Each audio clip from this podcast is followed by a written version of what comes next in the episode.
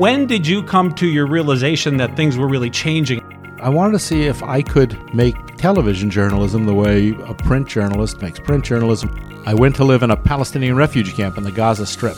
Most modern media, particularly social media, is generally used for crap. You know, selfies and influencers and games.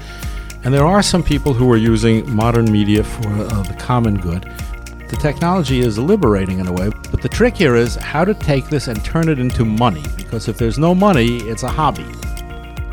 This is Podcasting with John Metaxas. Hello and welcome to today's podcast. My guest today is Michael Rosenblum. He's an evangelist of new media. He blogs at thevj.com. He also podcasts, puts out videos. Michael, you're a renaissance man of new media. Thanks, John. I appreciate it. Thanks for inviting me over for this. We should tell our listeners that uh, you and I go way back to journalism school. Yes, that's right. I can barely remember. we were the class of 1983 at Columbia Journalism, and urban legend has it that ours was the last class to be trained on manual typewriters. Well, I still use a manual typewriter, so I never really got into the electric thing. But I think you and I also have something else in common. We both cut the cord in the last year. Oh, yes. I actually had a satellite, but now I have internet television Tell me why you did that and and what does that tell us about where we are today in modern media? Well, you know, I mean, uh, television, the entire industry, the media industry, is really a child of technology. Most other professions, technology is a, a tool that they use, medicine, law, stuff like that.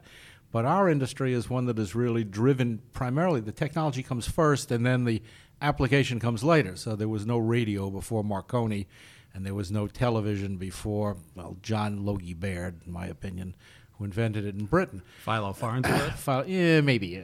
Yeah, stole the ideas.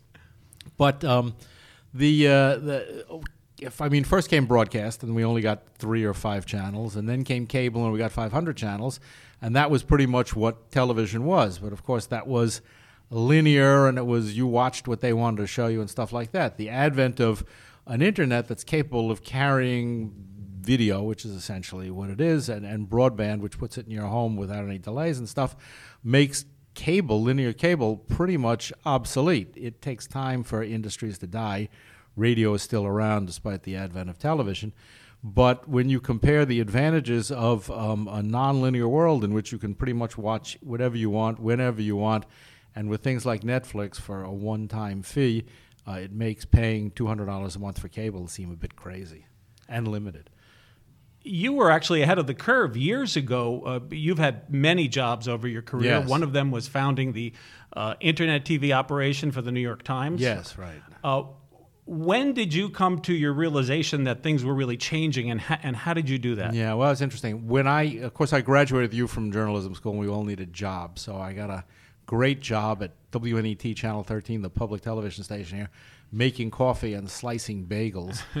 I was called associate producer, but I didn't really have any responsibilities.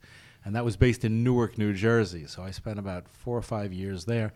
And the great thing about being in Newark was that they left us alone. So on my own, I started to make little documentaries from our 6:30 a.m. Saturday morning talk show about New Jersey affairs, but they didn't really care.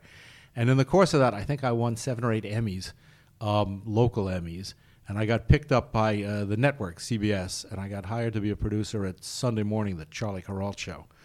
And I spent two years working with Kuralt and CBS Sunday Morning. I was a great gig, but you went all over the world. But for the first time, I was dealing with unions and crews and cameramen at Channel 13. I could do anything; they just left me alone. But suddenly, there were union rules about you know shooting and editing, and also I worked for the first time with correspondents and reporters, people who made a lot of money for doing nothing, in my opinion. I went out, I found the story, I did the interviews, I wrote the scripts, I gave them something to record. And I think it, it reached a nexus for me when um, one of the pieces that we did won an Emmy. And at the Emmy Awards, this highly overpaid, um, semi literate on air talent stood up and said, I want to thank all the people who helped on this. And so there was a guy making a million dollars a year or more for doing nothing, and there I was making about $100,000 a year for doing everything and getting no credit. So I thought, screw it, I'm not doing this anymore. So I quit, and uh, I, I, wanted to see if I could make television journalism the way a print journalist makes print journalism, or radio journalism makes radio journalism, or a photojournalist makes photojournalism. They go by themselves and they take the tools with them. In those days, television used very expensive beta cams that cost eighty or hundred thousand dollars, and I couldn't afford one. The only thing I could afford was this little home video camera. But I bought that, and uh, I went to live in a Palestinian refugee camp in the Gaza Strip, and I moved in with a family for a month. It was the first Intifada. And every other television network was sending crews with Israeli film crews and military guards and doing conventional. They do a stand up at the Erez checkpoint and you know, t- how dangerous it was, and they'd show kids throwing rocks, and they go home. Instead, I moved in with a family in the Jabalia refugee camp, and I lived with them for a month, and I just recorded everything that happened. And the fact was that no one else did that, so they got to trust me. It was a little, I don't mean, I don't want to over exaggerate, but it was sort of what David Halberstam did in Vietnam. He sort of embedded himself in the story. And I was able to get fantastic stuff. After about a week or two, they really got to trust me, and they took me everywhere and introduced me to everyone. So I came back to New York with my pilot tapes, and I went to see Les Crystal, who was the executive producer of the MacNeil Lehrer NewsHour on PBS. I didn't have a job, I didn't have anything. And I showed him my tapes, and he bought two stories for me for $100,000, which was pretty good. Oh, it was 50000 I can't remember anymore, 50000 And that was pretty good for, you know, 1988 and, uh, and one month's work. So I thought, oh, this is not bad at all. He bought them from me because what I had done gave him a piece, and it was a lot less expensive than sending a cameraman, a soundman, a producer, an editor, the hotels, the meals, the airfares, the fixers, the cars. It was nothing. so he asked me if I could do other stuff. So I went to Cambodia and I hung out with the Khmer Rouge. And then I went to Afghanistan, and then I went, and, and Ted Koppel picked up on me. And for Koppel, I went down and I found the index codes for AIDS in the Ssese Islands in Uganda. That took me about three months. So I was having a pretty good time as a freelance video journalist. Today, a lot of people do it. Then nobody did it, except Jon Alpert, who was with the Today Show. So today, a lot of people do it, and as I said, you're an evangelist for the fact that this can be done. Oh, yeah. But you came to it from you know a highly educated person, trained Yeah. as a journalist Yeah, yeah. at Columbia Journalism School. People are doing this democratically now with Yes. no training. Well, I, I'm not a big fan of no training. So after I had done it for about a year and a half, this Swedish billionaire named Jan Stenbeck found me. He's he, if you ever read The Girl with the Dragon Tattoo, he's in the book. He's the only real person in the book. And he was starting the first commercial television network in Scandinavia. And he said to me, um, he saw the economics of it because I'd gotten rid of all the costs. And uh, he um, said to me this seminal question sort of changed my life. And he said, Can you teach other people to do this? And I said, Any idiot can do this, with the caveat that you have to teach the idiot. So um, uh, he, he um, I was living in Brooklyn and I walk up and uh, I went back to my, in those days, Brooklyn was a dangerous, and I think I was paying $320 for a, an apartment. And I went back home to Brooklyn. About a month later, his lawyer called me and he said, Mr. Stenbeck wants to form a company with you. He'll capitalize it with a million dollars and give you 30% equity. I said, I said, sign me up. So I, I went to Stockholm. I lived in Stockholm for two years, and I Stenbeck sent me to Bergen, Norway, to build the first of these stations based on this concept. No one had ever done this. So I found 30 young journalists, and we were going to go on the air in a month, and I had to get them all prepared. I mean, they, they didn't know anything, and, and so I had to get them prepared. So I had to create a curriculum to teach people to shoot, cut, edit, script, track, and report perfect. I mean, it was going to go on air. Everything had to be perfect. So I started to create this curriculum, which is one that I still use to this day. And we ran the first of these boot camps, which I've now run for 31 years. And it worked. Then we did Stockholm, Stavanger, Norway, Denmark, Copenhagen, Aarhus. And then I got a call from Time Warner, and they were going to start a 24 hour news channel in New York. And they said, Can you do here what you did in Scandinavia? And I went, Yeah. So we did New York 1, and then Channel 1 in London, and then they started to build these things all over the world. But the key here is always in the training. It's uh, the, the analogy I make is that the technology is liberating in a way, but it's liberating the way the invention of the printing press was liberating in, in 15th century Germany. But you couldn't go pass out pencils to every peasant in Germany and say, now write novels. You had to teach them, really educate people to be literate. And so, what we've done over the years, whether with corporate clients or regular people or foundations or NGOs, is we run these boot camps to this day. We're running one in March, in which we teach people this very circumscribed method of learning how to do video journalism, which is very different in a way because it's highly visual medium. And when we start the courses, I always tell people you need to forget everything you know or you think you know. If you've been to journalism school, if you've been to film school, if you've worked in the industry, I need you to forget everything because everything you've been taught is fundamentally wrong. And I teach a very, very different way of, of approaching stories, shooting them, thinking about them, crafting them, producing them, and finishing them, which works extremely well. But saying the wrong uh, tends to annoy people a lot. I taught at our alma mater for eight years and uh, used to start every class by saying, I need you to forget everything every other faculty member has told you. And after eight years, they threw me out of the school. And um, imagine that. Well, it was it was fu- actually it's a funny story to this because I actually ended up dating one of my students who I ended up marrying, Mm-hmm. and uh, uh, Steve Ross, who was the associate dean, he said uh, he said we don't care what you do with the students, but you can't go around saying that everything else we're teaching here is wrong. I said, but Steve, it is wrong, and it was wrong, and it remains wrong. And uh, that is now your wife, Lisa. No, no, no. That was Glenda, who I Oh, divorced. I'm sorry. After ten years, do not marry your students, kids. It's a big mistake. Okay, because I, I was going to segue into the fact that you're teaching a course at Yes, Oxford with yes, your wife. That's Lisa. right. I'm with Lisa. Lisa, I met one of the clients I picked up was the BBC, and I spent five years with the BBC commuting every week from New York to London. And uh, I trained 1,400 BBC employees to shoot, cut, and edit their own stuff. So we took the BBC from fielding 64 crews to fielding essentially 1,464 crews. Well, that was a quantum shift in what they were able to do. And what that does, in, in my opinion, and we can talk about a lot of these things, is it, it gave them what I call freedom to fail. In the normal television and media world, you can't make a mistake. So everything is very conservative, and people get very nervous, and they do kind of cookie cutter stuff. And that's why television news stories all look the same, because they're done in this very formulaic way. But unleash 1,400 cameras for an hour long broadcast, you can have a journalist who wants to spend three months working on one story. And if it doesn't work out, it doesn't make any difference. So Lisa was running. She was a uh, she was an on-air talent and then a, a, a, an executive at the BBC, and she was running the program with me. And so I ended up marrying her, and yeah, we've been together for 15 years. Well, congratulations. Well, thanks. And we are teaching a course at Oxford University. This- It's the first time Oxford has done it. I had actually been going to summer school at Oxford for six years, studying modern European history. And about the third year, because I'm fairly entrepreneurial, I started to approach Oxford, and I said, well, we could teach a course here in filmmaking. I'm sure you guys would really like. It. They have no film department, they have no media department, anything like that. So after three years of, of, of approaching them and arguing with them, they finally, after two and a half years, they accepted us onto the faculty, which was a, a coup in itself. And then they accepted the course, but they said that you know they want to appeal to a more popular general population. Filmmaking would be great, but they didn't have a film department to affiliate with, so we're affiliated with the religion department at mm-hmm. Oxford, which is somewhat appropriate. And after they accepted the course, they said we want to. It was called iPhone filmmaking, and they said we want to make one small change. And they said we'd like to call it using modern media for the common good. And I thought, well, you know, this is uh, much more interesting in a way. So that's the course. It's uh, July 30th to 21st. I, there's only one space left. It filled up quite quickly, which is a nice thing. And I've been looking at, uh, I'd never really explored this before, how most modern media, particularly social media, is generally used for crap. You know, selfies and influencers and games and stuff like that. And there are some people who are using modern media for uh, the common good.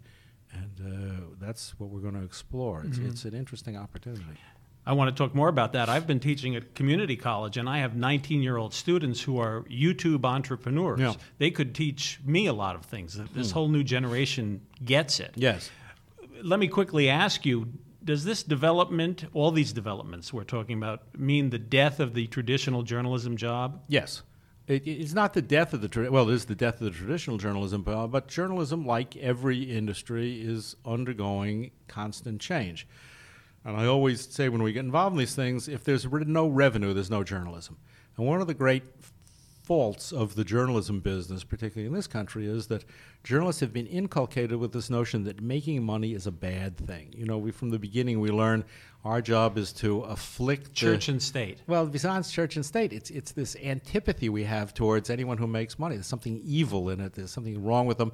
It's you know to uh, what's, what's the quote from H. L. Mencken to uh, afflict the Comfort. Uh, Comf- comfort the afflicted and afflict the comfortable. Correct. So we all think, and if you look at any movie, it's interesting. Any Hollywood movie about a journalist, they're always like three days shaven. There's alcoholics. They drive crappy cars, but they're driven by their passion for truth. And you never show them going to Goldman Sachs and, and, and making a partnership. So hand in hand with the, the transformation of conventional journalism was a very messed up system. It was messed up because the technology meant that the, the power to communicate ideas was in very, very few hands. You know the famous quote, freedom oppresses those who can afford a press. Mm-hmm. Well, up until about 10 years ago, the only people who could afford a press were a handful of extremely rich people. And now anybody can afford a press. And and and this podcast uh, will get immediate worldwide distribution, which 20 years ago was not possible. Yes, but the trick here is how to take this and turn it into money. Because if there's no money, it's a hobby. A nice hobby, like YouTube, is a nice hobby.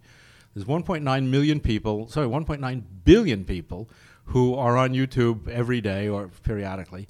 But do you know how many, of all the years YouTube, do you know how many YouTube millionaires there are? You read about them all the time. In the 10 years, only 32. Right. So it's kind of a mythology. And what has happened to TV viewership over the last 20 years? Well, television viewership has, it depends how you define television, I think. Conventional cable and broadcast has, of course, declined, particularly in the news business, with the exception of Mr. Trump, who's proven an anomaly. But video viewing has gone up astronomically. The average American now spends an astonishing 11 hours a day staring at screens, eight of those hours a day watching video or television. It's all the same thing. So it's a very, very powerful, addictive medium that's at the nexus of our culture. But until journalists learn how to make money out of it, and, and being an employee of the of the New York Times is is a dead end profession, in my opinion. You're basically a a slave of, of Mr. Sulzberger. And yet the Times and the Washington Post have had a renaissance of sorts in the last couple Well, of years. Well, the. Post because because Bezos invested money in, it, and the Right. Times. I'm not sure the Times had a renaissance. I get the, the paper copy, and it's like it's, three pages now. and Right. There's no so you, you think that's an outlier? Yeah, I think it's an anomaly. I think most conventional media is is in very very serious financial trouble, and the models that have come up so far for new media, like um, uh, Huffington Post and stuff like, that, have all gone broke. They're, they're laying off as well. They don't make any money because they refuse to gra- they, There's this church and state thing, which is an enormous mistake. The the the.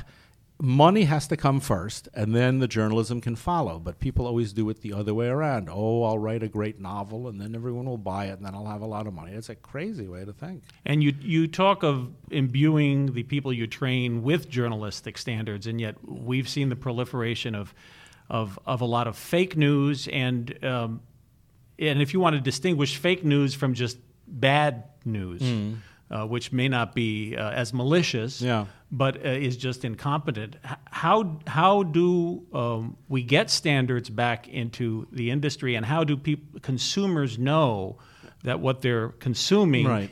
is for It's- real? It's a very good question. The answer to that is that in a world of free press, there is no fake news. There's everything. And we're not used to a world of everything. We're used to a world where we were spoon fed things and we sort of accepted them. So, so few people owned presses that obviously anything you read in the New York Times was uh, it's the truth. There's so few people had broadcast licenses that obviously anything on CNN was the truth. And in some ways, our experience with a free press goes back 500 years. And over 500 years, we developed kind of a, an institutional um, inoculation against free press, against fake news. So when you went to the supermarket and you saw a tabloid that said 500 pound boy found on Mars, you didn't go home screaming to your wife, going, I can't believe that they have that kid on Mars. You went, uh, right. And, and yet, that too was accelerated in the 20th century. I mean, if you go back to the 19th century, the, the press was very partisan. Yeah, great. It was uh, it- great. it- we like a robust. The, the more robust, the more fake news, the better. And you know the the expression: the, the best antidote for bad free speech is more free speech. The best antidote for bad free press is more free press. And this notion that we have to, you know, educate people to in standards. I mean, to me, this is a lot of crap. You talk about disruption in the news business. Uh, you've now written about uh, the first Hollywood feature film shot and edited on an iPhone. Oh, yeah. What's Yeah. the potential for disruption of the Hollywood E- business? model? enormous. I mean, when when you go to the movies and you see that endless credit roll, and you think, I mean, certainly special effects cost money, but to me, the greatest films are made don't have special effects. I'm not really a big fan of you know Hollywood crap. But filmmaking was like television, was in the hands of a very few studios, and they controlled. I mean, a major studio like Warner Brothers put out five or six movies a year, but with 3.5 billion people who have smartphones that shoot 4K, that edit, that add music, you can do anything with. There's going to be an enormous disruption in the in the Hollywood business also, which I think is all to the good. We're speaking with the new media evangelist, uh, Michael Rosenblum. I hope you like that title that I gave you. And so, uh, Michael, let's try to uh, wrap up. Uh, your course is called the one that you're going to be teaching at Oxford, Using Modern Media for the Common Good. Yes. That, that seems to be the problem that we've had with, with modern media. It hasn't always been used uh, for the common good. Hardly ever. How is that done? Well, from my, of course nobody really knows because it's a whole new field. Up until now, the media's been controlled by major corporations that whose only interest was in profit, and you make profit in the news business by showing scary, frightening news stories every night that terrify people. The greatest terrorists in the world work at CNN and NBC and Fox. So, um, what we're trying to do is we're trying to um, change the general architecture of journalism by taking the power to decide what is covered out of the hands of corporations that want to make a profit and putting it into the hands of regular people with the caveat that they have to make a profit as well.